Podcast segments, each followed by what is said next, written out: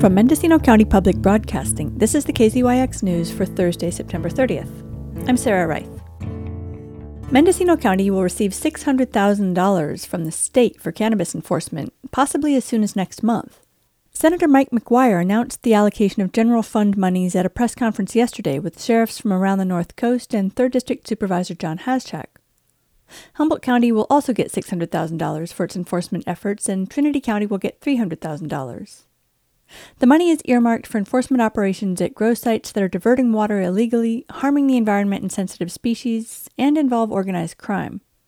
McGuire emphasized that the money is not to be used for raids on small farmers working towards getting legal. At no time will legacy farmers and small family farmers who are currently working through the permitting process or those who are already permitted be the focus of this campaign. No way, no how.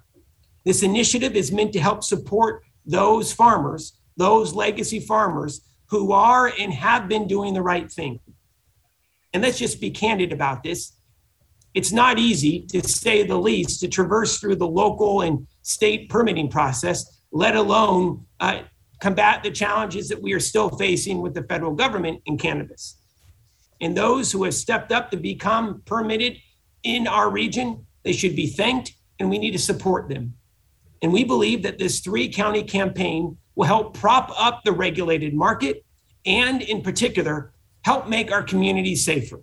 Supervisor John Haschak remarked that the legal market is currently outcompeted by the illegal market. In Mendocino County, as well as in Humboldt and Trinity, many cannabis growers are on the path to getting county and state permits for cultivation.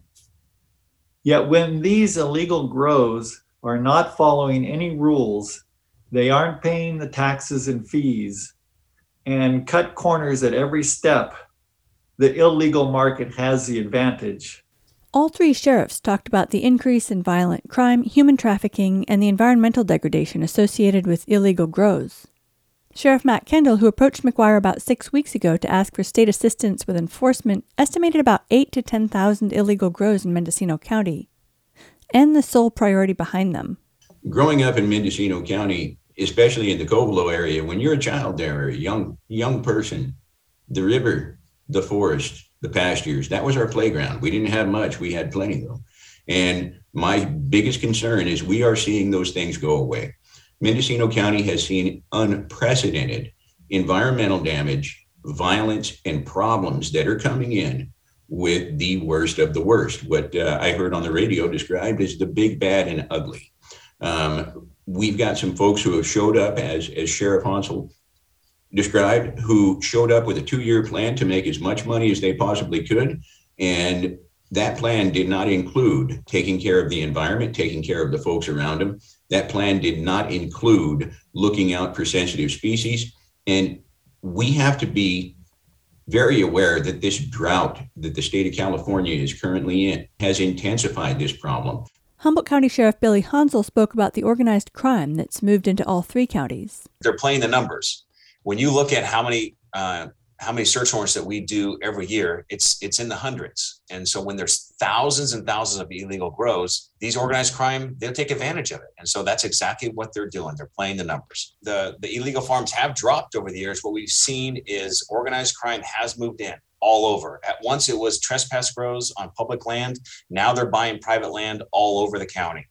Um, and and they don't care about our county. They care about one thing, and that's making money. It's greed violence. We've had unprecedented um, um, homicides as well as um, um, gun violence, shootings, that kind of thing throughout the county. We were hoping that legalization would push some of these people out, um, and and it has not. The money cannot be used to hire more sheriff's personnel at the local level, but it can be used for overtime and per diem costs as the three sheriff's departments assist each other on enforcement operations.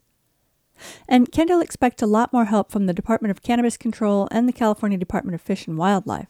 How much of a dent will this make in the, the number of illegal grows that are going on? What I will say is, on the state's behalf, this is just the start. And over the next 12 months, uh, you'll be seeing this three county collaboration uh, moving forward together. Sheriff Kendall, I'll turn it over to you. It's not just the funding, but it's also the collaboration with personnel with Bureau of Cannabis Control, Department of Fish and Wildlife. And so that is a an extreme force multiplier for us. Um, I believe that we will be able to knock out, and, and I'm going to hopefully under promise and, and over deliver uh, several of the biggest, baddest, and ugliest grow sites. Kendall added in an interview after the press conference that he also expects assistance from CDFW scientists these specialists are qualified to document the details of environmental degradation at illegal growth sites so the district attorney can prosecute the damage as a crime.